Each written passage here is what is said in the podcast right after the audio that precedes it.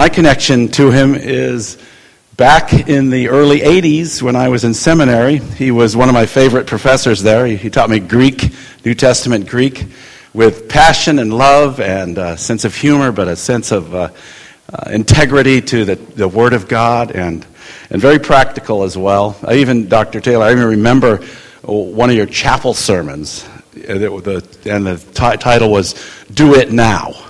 I don't know if you remember that, but it, has been a little bit of a, a, a, motto of mine. I can't say that I've lived up to it fully, but it's helped me out many, many times, actually. So, uh, Dr. Taylor is from a, one of the uh, best seminaries in the United States uh, called uh, Dallas Theological Seminary. It's in Dallas, Texas. And he uh, is the senior professor of Old Testament studies there. Spent his, his entire life uh, in love with the text of Scripture and the Word of God. He's, a, he's an amazing linguist. He can read a whole bunch of unknown, strange languages, um, and that's where his expertise lies. But as I said, he's joyfully practical and uh, g- with great application, so I'm so happy to have him teach. He's going to be teaching on Jonah. Uh, and I'm going to ask, uh, I have the outline, uh, rough outlines of his speeches. Could somebody come and pass these out, make sure everybody gets one? Um, thank you, Igor and Eric. Thank you so much. Yeah. All right, well, let's just open in prayer. And this session will go to about uh, 10:15, and then we'll have a break with uh, coffee. Then we're going to have our regular uh, church service time, and he'll be the speaker for uh, that as well. And then we have uh, a break. We'll have a, an amazing uh, potluck meal together downstairs. Then after that, the third session of the day. So let's open with prayer. Dear Father, we thank you so much uh, for your love for us and your careful revelation of yourself to us in, in the Word of God. Lord, thank you for uh, reaching out to us. And we think of Jonah reaching out to uh, people who needed to hear you. And Lord, we need to hear you, and we need to hear your prophet uh, speak to us today. Uh, so thank you, Lord. And bless Dr. Taylor as he comes. Thank you that he can be here with his dear wife as well. And we always pray in Jesus' name. Amen. Dr. Taylor.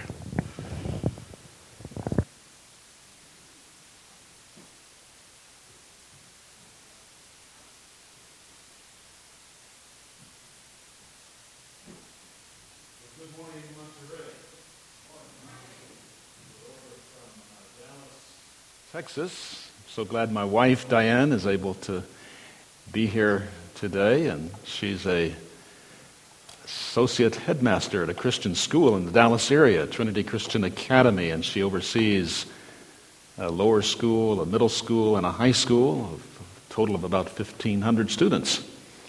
And so appreciate very much the ministry she's having. What a delight to get back in touch with your pastor after so many years.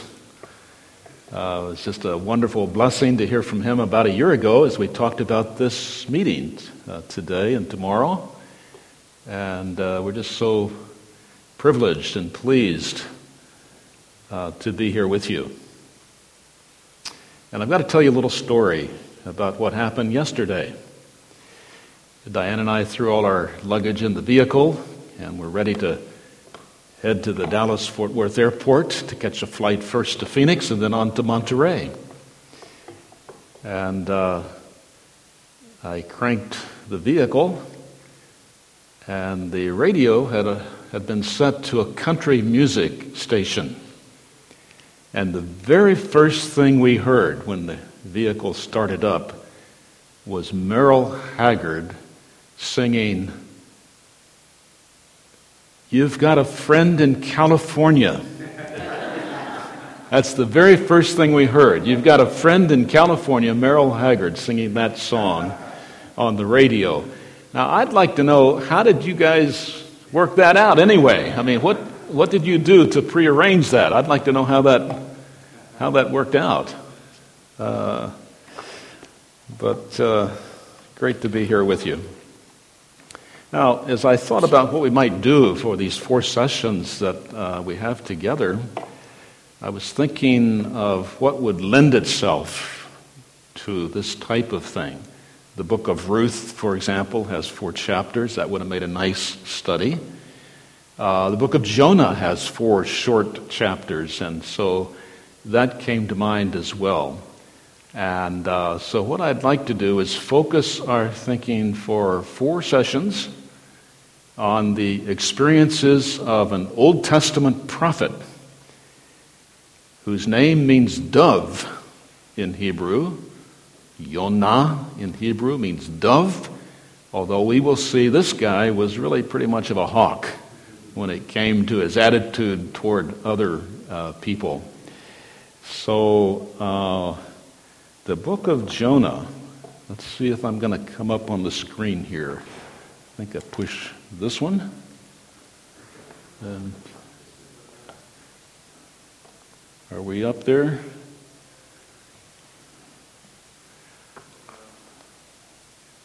So I'll let you get that going there if you can. Uh, I saw it come up on the screen back here, and it didn't come up on this one, so I'm not sure what happened there.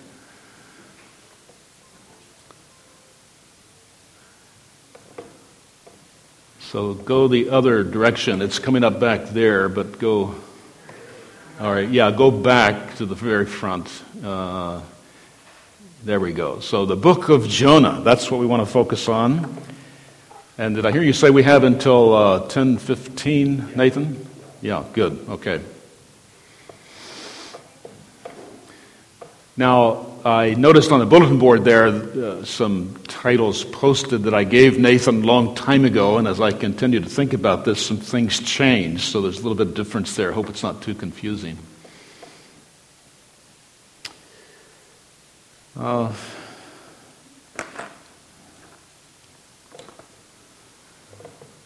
in the first chapter of Jonah, we have the story of somebody who is running from God and discovers that there's a very, very high cost for doing so. Have you ever felt like running from God? And by that, what I mean is, have you ever known deep in the recesses of your heart that God wanted you to do something? And you just were resistant to it, didn't want to do it, maybe even refused to do it. I'm going to be honest with you. I've been there. Maybe your pastor's been there on occasion. And maybe right now you can reflect back on a time when you were there. Just felt like running from God. God's servants sometimes feel that way. Even a prophet like Jonah can come to the place where he fully understands what it is God wants him to do and just doesn't want to do it. And so, this is going to be what the book of Jonah is mainly about. What a fascinating book this is. People debate what kind of literature it is. Is it a parable, for example? Parables can be powerful ways of communicating. As we know, our Lord often taught through parables. Is the book of Jonah just a parable, kind of a fictitious character that's the story of whom is told to get a point across? There'd be nothing wrong with that if Jonah were a parable. Many people think it is. I don't think so. Is it an allegory? Some people have tried to explain it that way that uh, Jonah stands for Israel. And uh, Israel got swallowed up in the Babylonian captivity, just like the fish swallowed Jonah. But Israel was later released from that captivity, just as the fish vomited forth Jonah and so forth. But I don't think that really fits what this book is. It really seems like a historical account, filled, of course, with miracle. There are things that are happening here that are beyond the realm of the ordinary. But uh, Jonah, I take as a historical story told for a teaching purpose. And in it, not only did Israel see herself, but I think we can also see ourselves as we look at this story. And the book of Jonah, I can break down into various responses to things that are happening. And so I'm going to use the word respond quite a bit. I think that has a lot to do with what Jonah is about. And so in Jonah 1, 1 to 3, what do we find? We find Jonah responding to the Lord's first commission on his life. There'll be another one later in chapter 3. But let's look first at this response that Jonah gives to the Lord's commission on his life. Listen as I read verses 1, 2, and 3. The word of the Lord came to Jonah, the son of Amittai. Go to the great city Nineveh and preach against it because its wickedness has come up before me. But Jonah ran away from the Lord and headed for Tarshish. He went down to Joppa, where he found a ship bound for that port. After paying the fare, he went aboard and sailed for Tarshish. Why? To flee from the Lord. He's a prophet who doesn't want to prophesy.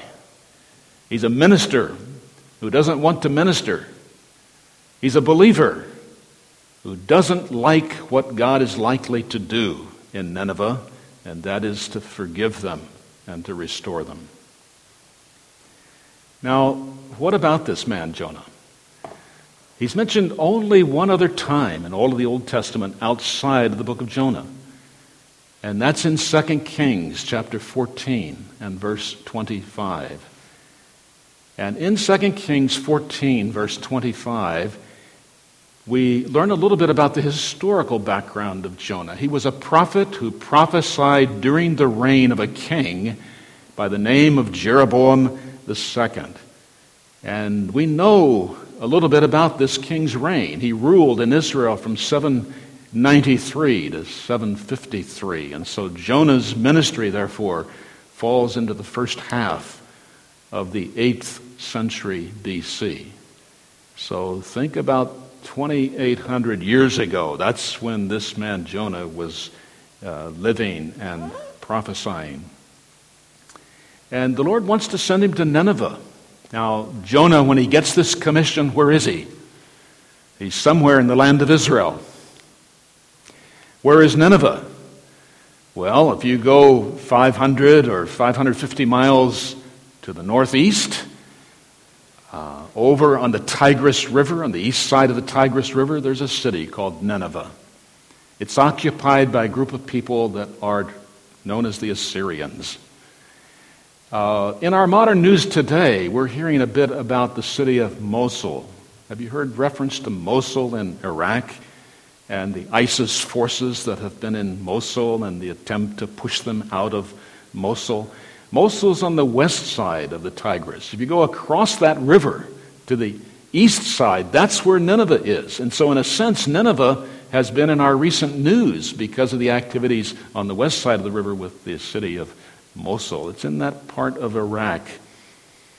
And. Uh, and so this is where God wants to send Jonah. Now, he doesn't want to go to Nineveh. Instead, he goes down to the city of Joppa and looks for a boat that's going where? It's going to Tarshish. Friends, you can't get to Nineveh on a boat in the Mediterranean Sea. It's not going to get you there. and so here is Jonah looking for a boat that will take him in the very opposite direction of where he is supposed to go. God has told him to go east.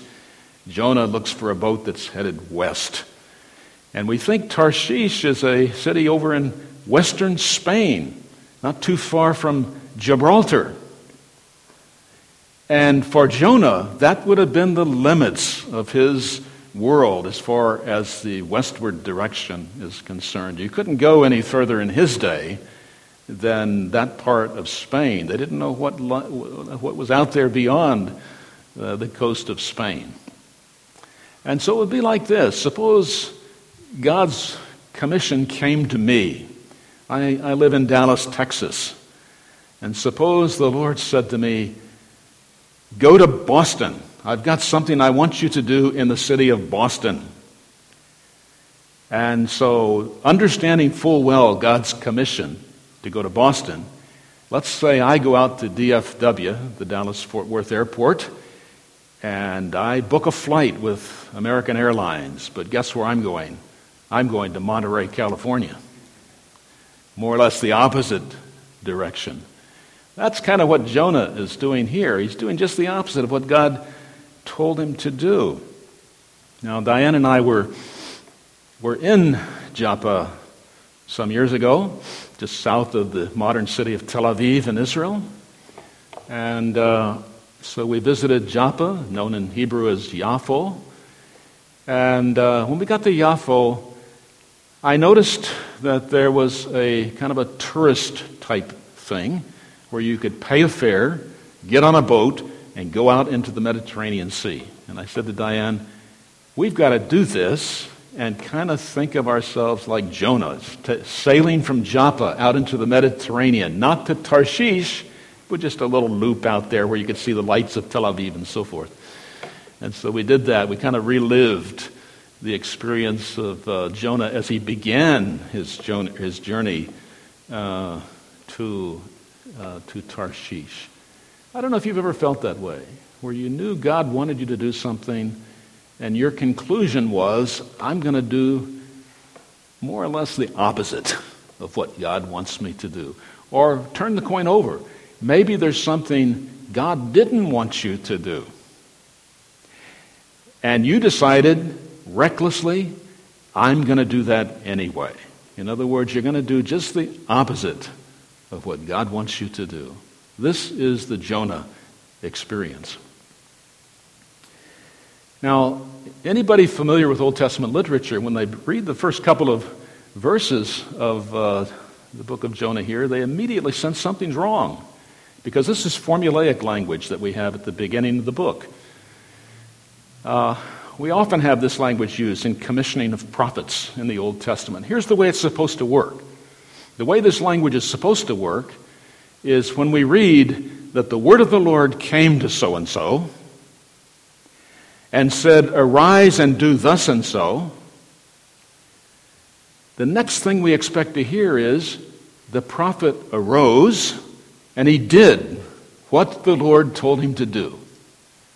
And so when we read in uh, in verse 3 that Jonah went down to Joppa and found a boat headed to Tarshish, we know that this is not the way a prophet is supposed to be behaving. Now, what is it that's troubling Jonah? Why doesn't he want to go to Nineveh? I suggest two things. Number one, he's aware of the reputation of the Ninevites. And number two, he's aware of the reputation of the Lord. What do we know about the Ninevites? These folks were brutally cruel, and their reputation had spread throughout the Mediterranean world in Jonah's day. And people feared the Ninevites. They did brutal things. It might not be too much of a stretch to liken them to uh, ISIS and the sorts of things we've heard about ISIS in terms of their very, very cruel uh, activity. We have records from the time of Jonah and before from the Assyrian Empire.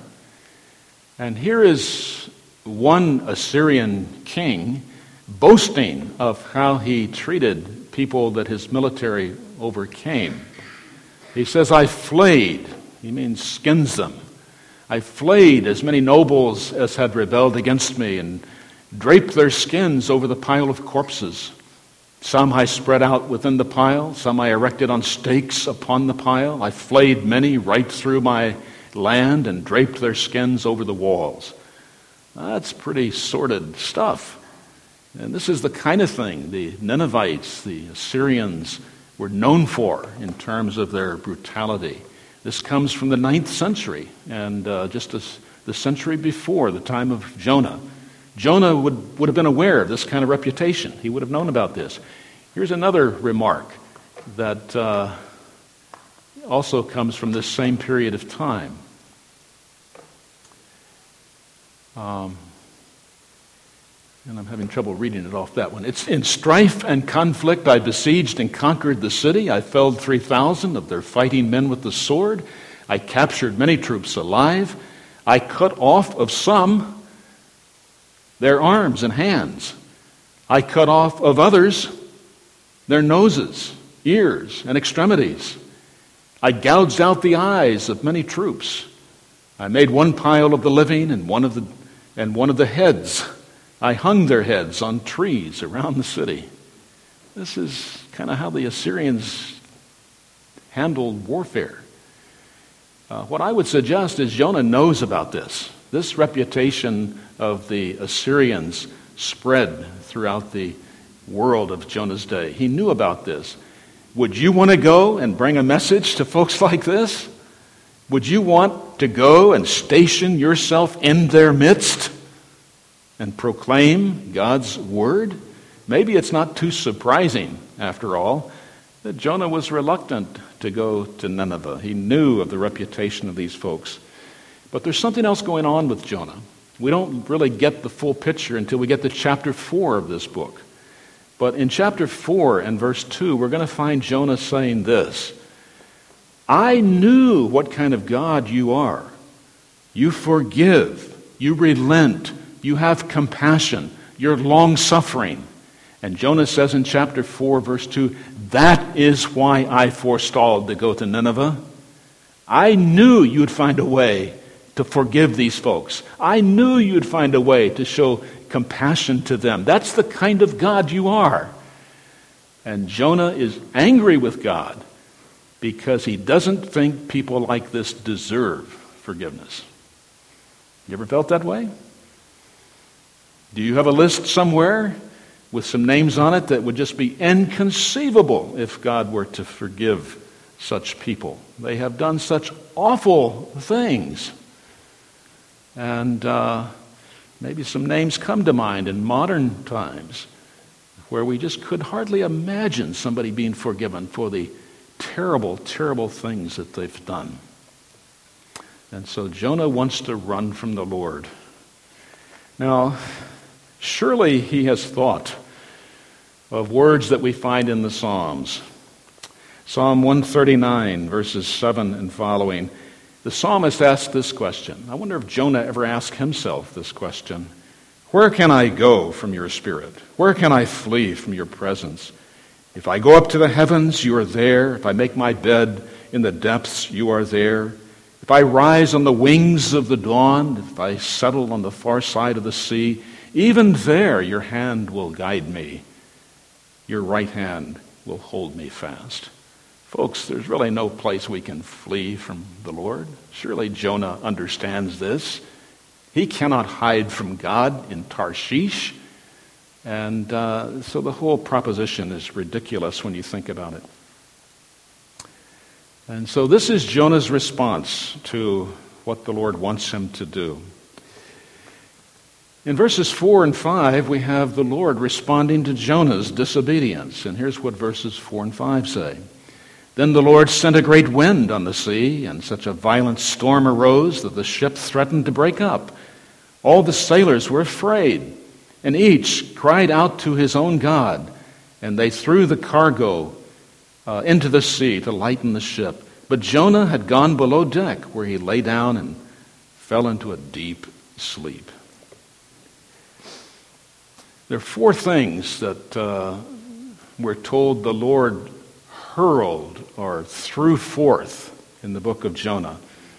One of them is this wind. The Lord threw a great wind on the sea. The other is a storm. The Lord threw a great storm.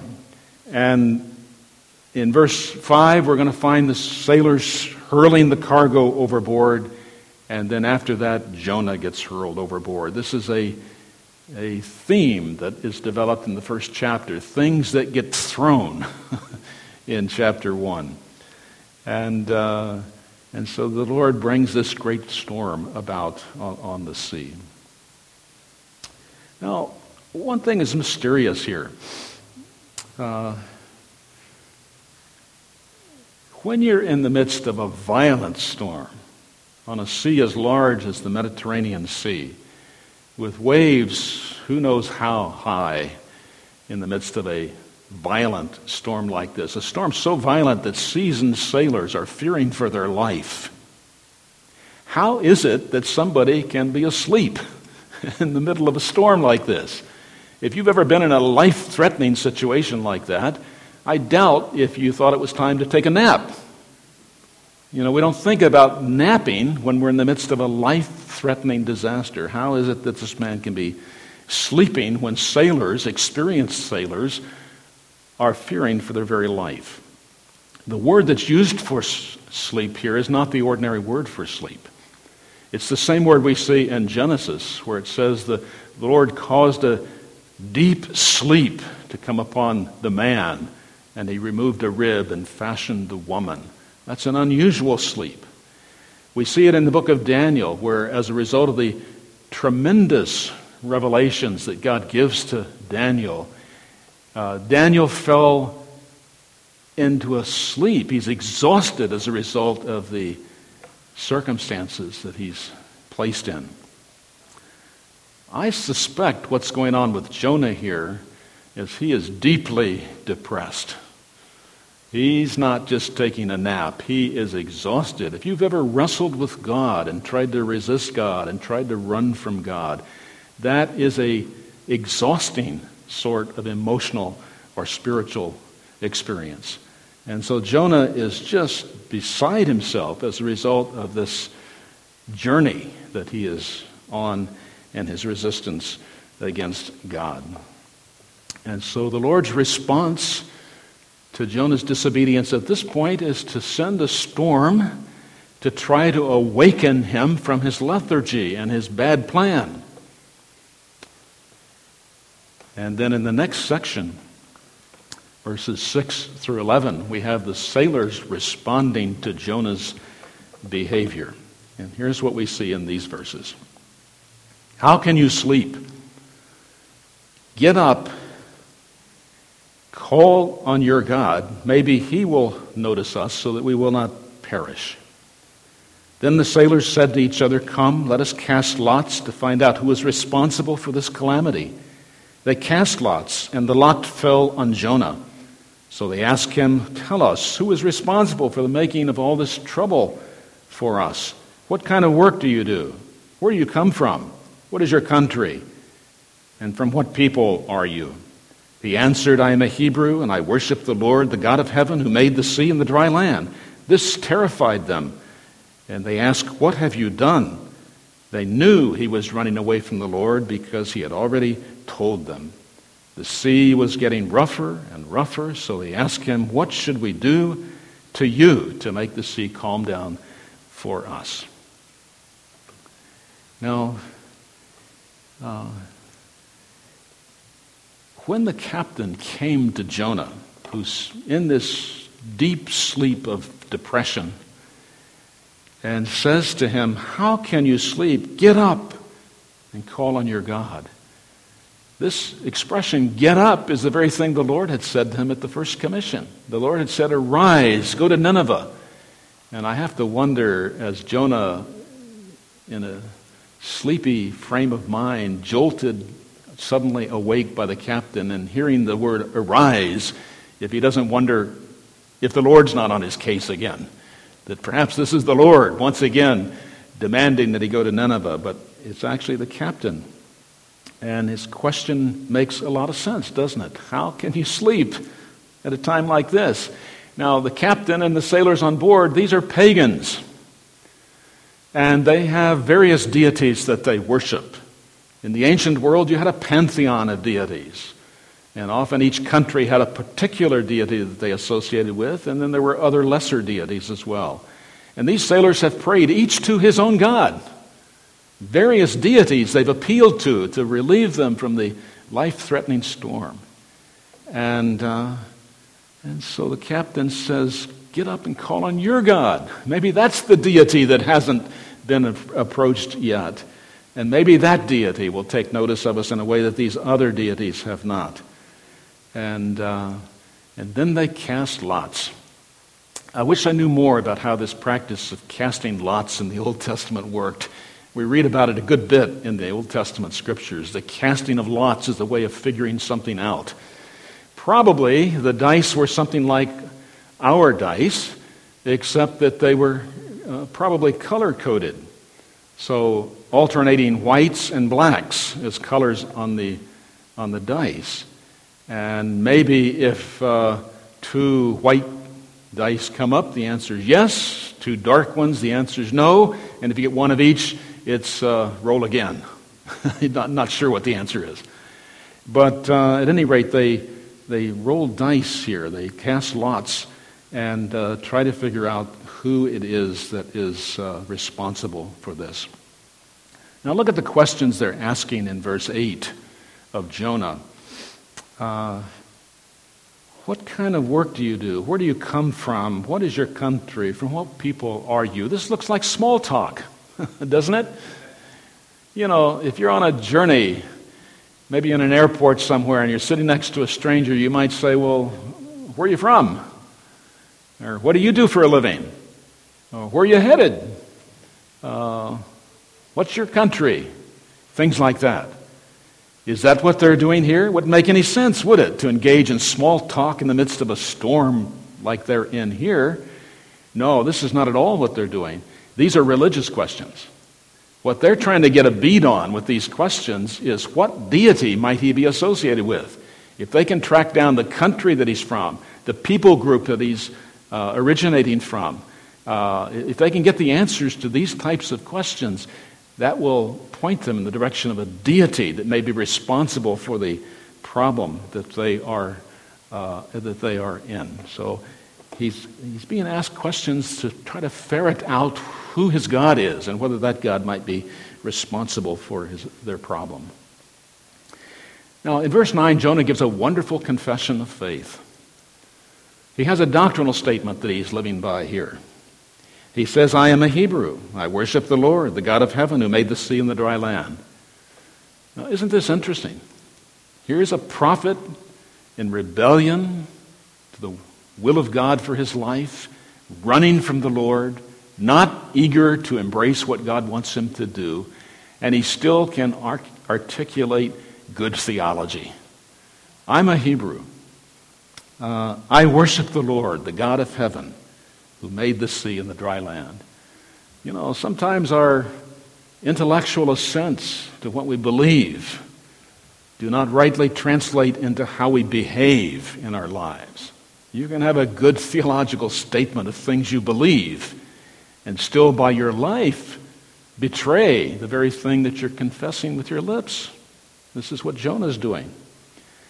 And if you had been one of the sailors there and listened to this uh, confession of faith, knowing the problem that you were in at that moment, I wonder which of these words would have leaped out at you. Let me read his confession again, and you tell me which of these words that he uses is the one that's going to catch your attention. He answered, I'm a Hebrew. I worship the Lord, the God of heaven, who made the sea and the dry land. What's the key word here? I think sea. He's talking about a God who made the sea. And what is their problem? The sea. And so they hit on something here. And they said, What have you done? And somehow they knew he was running from the Lord. Uh, we're not told that earlier in this chapter, but Jonah apparently had told them. I wonder how he had conveyed this. What, what is it that Jonah would have said to them? Hey, guys, I'm running from the Lord. How would he, how would he express this? Somehow they knew that he was in flight from God. And the sea is getting worse. And uh, they ask him, What can we do? And his answer is what? Uh, Pick me up, throw me into the sea, and this storm will calm down. Now, Jonah has very little regard for human life. Up to this point, he's expressed no concern for the sailors that are on board the ship. He's not tried to do anything to help or to alleviate in the situation, nor has he been concerned about his own life. He's totally unconcerned about the danger that they're all in and is doing nothing to alleviate it. But here he says, Throw me overboard, and the sea will calm down. Now, to throw him overboard means what? He's going to die by drowning. That's going to be his end. If they throw him overboard, he's going to die by drowning in the Mediterranean Sea. And they're reluctant to do this. I mean, after all, his deity might hold them in some way accountable for his death. and so they're reluctant to do this. They have more concern for human life than Jonah the prophet seems to have. And, uh, and so they did instead their best to row back to land. Now, probably in Jonah's day, 8th century BC, the way sailors would uh, navigate on the Mediterranean is they would hug the coastline as much as they could. And probably in some cases never get much out of sight of land, just not going out into the very middle of the Mediterranean unless they had to cross it, but just kind of hugging the land, going westward over to Spain. And so now they're trying to row to land. They probably can see land, and they're trying to row to it. And uh, it says that uh, they, they made this attempt to row. Now, the word that's used for rowing here is not the ordinary word for rowing a boat, it really means to dig. To dig. So if you picture people uh, manning oars on a boat, they're digging, as it were, with these oars, finding it very laborious and very difficult to make their way because of the storm that they're in. They're digging at the oars, as it were. And, uh, and so they were not able to make progress like they had hoped. So as a result, they do what? They toss uh, Jonah overboard. And, uh, and uh, ask that the Lord not hold them uh, accountable for the death of an innocent person.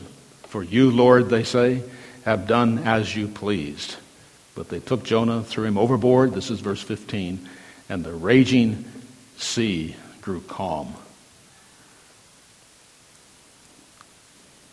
Now, verse 16 says, At this the men greatly feared the Lord. They're talking about Jonah's Lord, the God that Jonah is associated with. They greatly feared the Lord. They offered a sacrifice to the Lord and made vows to him. Now, one of the characteristics of the book of Jonah is everything gets compressed and said in a very few words. I don't think this kind of sacrifice is taking place on the ship. People in the ancient world would not normally do that sort of thing. They'd get that, they would want to get back to a temple and a place of worship to do this. So I take it that, uh, that verse 15 probably, uh, or pardon me, verse 16 is probably talking about what happened after they did get back to land because they feared Jonah's Lord. They offered a sacrifice to the Lord in a temple or a religious setting, and they made vows uh, to uh, the Lord.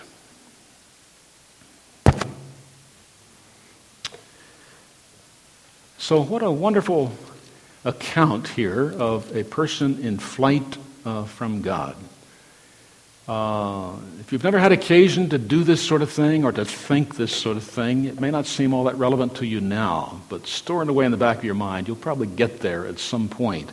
We, we all have struggles in our faith at some point, and this is um, a story that can really help us with that. But what does it mean so far as our lives are concerned? Uh, God's Word is given to us not as a history book, just to tell us what happened to characters back in the 8th century, for example. But God's Word is timeless, it has application for our lives as well. And so, what are some of the points that we could draw from what these verses are telling us in the book of Jonah? Well, for one thing, we need to be aware of the fact that God's servants do experience failure. And sometimes they seek to justify their failure. One of the worst kinds of failure in the, in the spiritual life is to be in flight from God and to be finding ways to rationalize or justify your behavior. And Jonah's pretty good at this. He's a servant of the Lord, no question about that. He's a prophet. But he has experienced failure in his life. And guess what? He has found a way theologically to justify his failure. He thinks he's right to be angry at what God is likely to do in forgiving uh, the Ninevites. Um, folks, we all struggle with uh, inconsistency and sometimes with failure. The worst thing we can do in moments like that is to seek to justify the failure that has come about in our life. How much better to acknowledge it and to seek God's grace and forgiveness and restoration.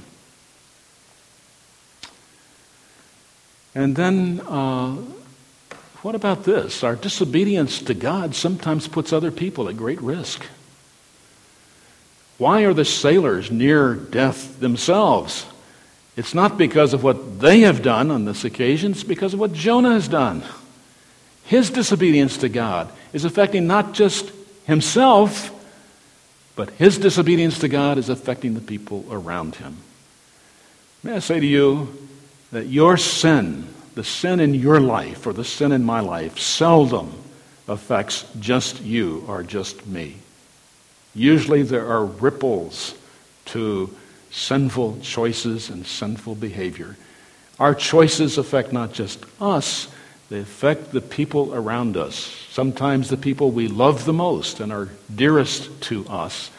Our disobedience to God sometimes puts the people around us uh, at great risk, and uh, they have to suffer sometimes great consequences because of the failure that we accept in our own life. And then, what about this notion? Disobedience to God is very costly and, in fact, self destructive. Do we think about that? Disobedience to, to God sometimes seems like a rational choice that we might make. Uh, sometimes the grass seems greener on the other side of the fence. Sometimes a wrong choice appeals to us with an attraction that's hard to resist. But disobedience to God is very costly and is, in fact, self destructive. God is not in the business of withholding good things from us because he doesn't want us to have good things. He does sometimes withhold things from us that we don't need or that would bring disaster and difficulty in our life. And our disobedience to God can become very, very costly and sometimes self destructive. Well, even when we don't walk the walk, we may still be able to talk the talk without even realizing our own hypocrisy. Jonah's pretty good at making a theological statement. I can't quibble with him for his statement of faith. He has a good statement of faith. I agree with his statement of faith. He can talk the talk. But does he walk the walk? Notice how there can be a huge gap, an inconsistency between these two things. You can be so on target theologically and biblically and be so far off target in terms of spiritual life or obedience to God. These two things do not always go together. And sometimes people who are really good at formulating theology are not so good at living for God and serving God with their life and trying to fulfill God's commission in their life. Well, sometimes the storms of life are God's means of getting the attention of his wayward servants. This is what happened with Jonah. Why did the storm come? It wasn't just a freak accident of nature. God sent the storm in Jonah chapter 1. Why did he send it? He sent it to arrest Jonah in his course of life and in the choices he was making. God sent the storm to get Jonah's attention. Has God ever sent a storm, so to speak, some difficulty, some problem, into your life as a way of getting your attention? The Lord does this sometimes. God sometimes sends a problem into our life as a way of saying, hold the phone, think about what you're doing, get back on track. Now, I'm not suggesting that all problems originate that way, but some do. Sometimes God sends a difficulty, a storm in life, as a way of getting our attention and bringing us to the point of repentance and of acceptance of God's will.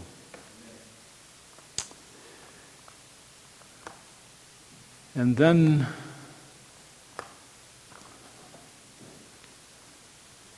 sometimes, and this is a surprising thought to me, but sometimes the ungodly are more compassionate with regard to human needs than true believers are. How can it be that the sailors on board this ship, who are just absolute pagans, can be more interested in preserving life than God's prophet, Jonah, is? Well, this happens sometimes, doesn't it?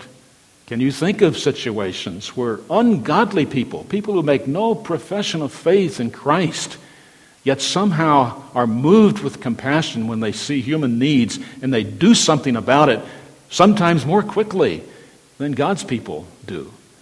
And, uh, and so we see that in this, in this story. So the story of Jonah running from God is a story about an 8th century prophet, yes, to be sure. It's also a story about you and a story about me because we do this sometimes. And the way God dealt with Jonah is sometimes the way he deals uh, with us. Uh, let's not run from God. Let's not refuse God's commission on our life. Let's not resist what, after all, is the best thing that can happen for us, and that is the fulfillment of God's will for our lives. Let's pray. Lord, we thank you for your word. Thank you for these believing folks that are here today, and I ask that you will help all of us to live for you, to accept your will for our lives, to not be in flight or in resistance to that.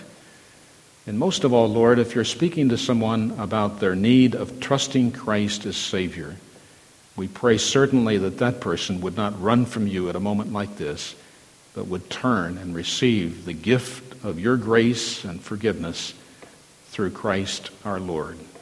We pray in His name. Amen. Thank you so much, Dr. Taylor. So we'll have about a 15 minute break and we'll reconvene right here.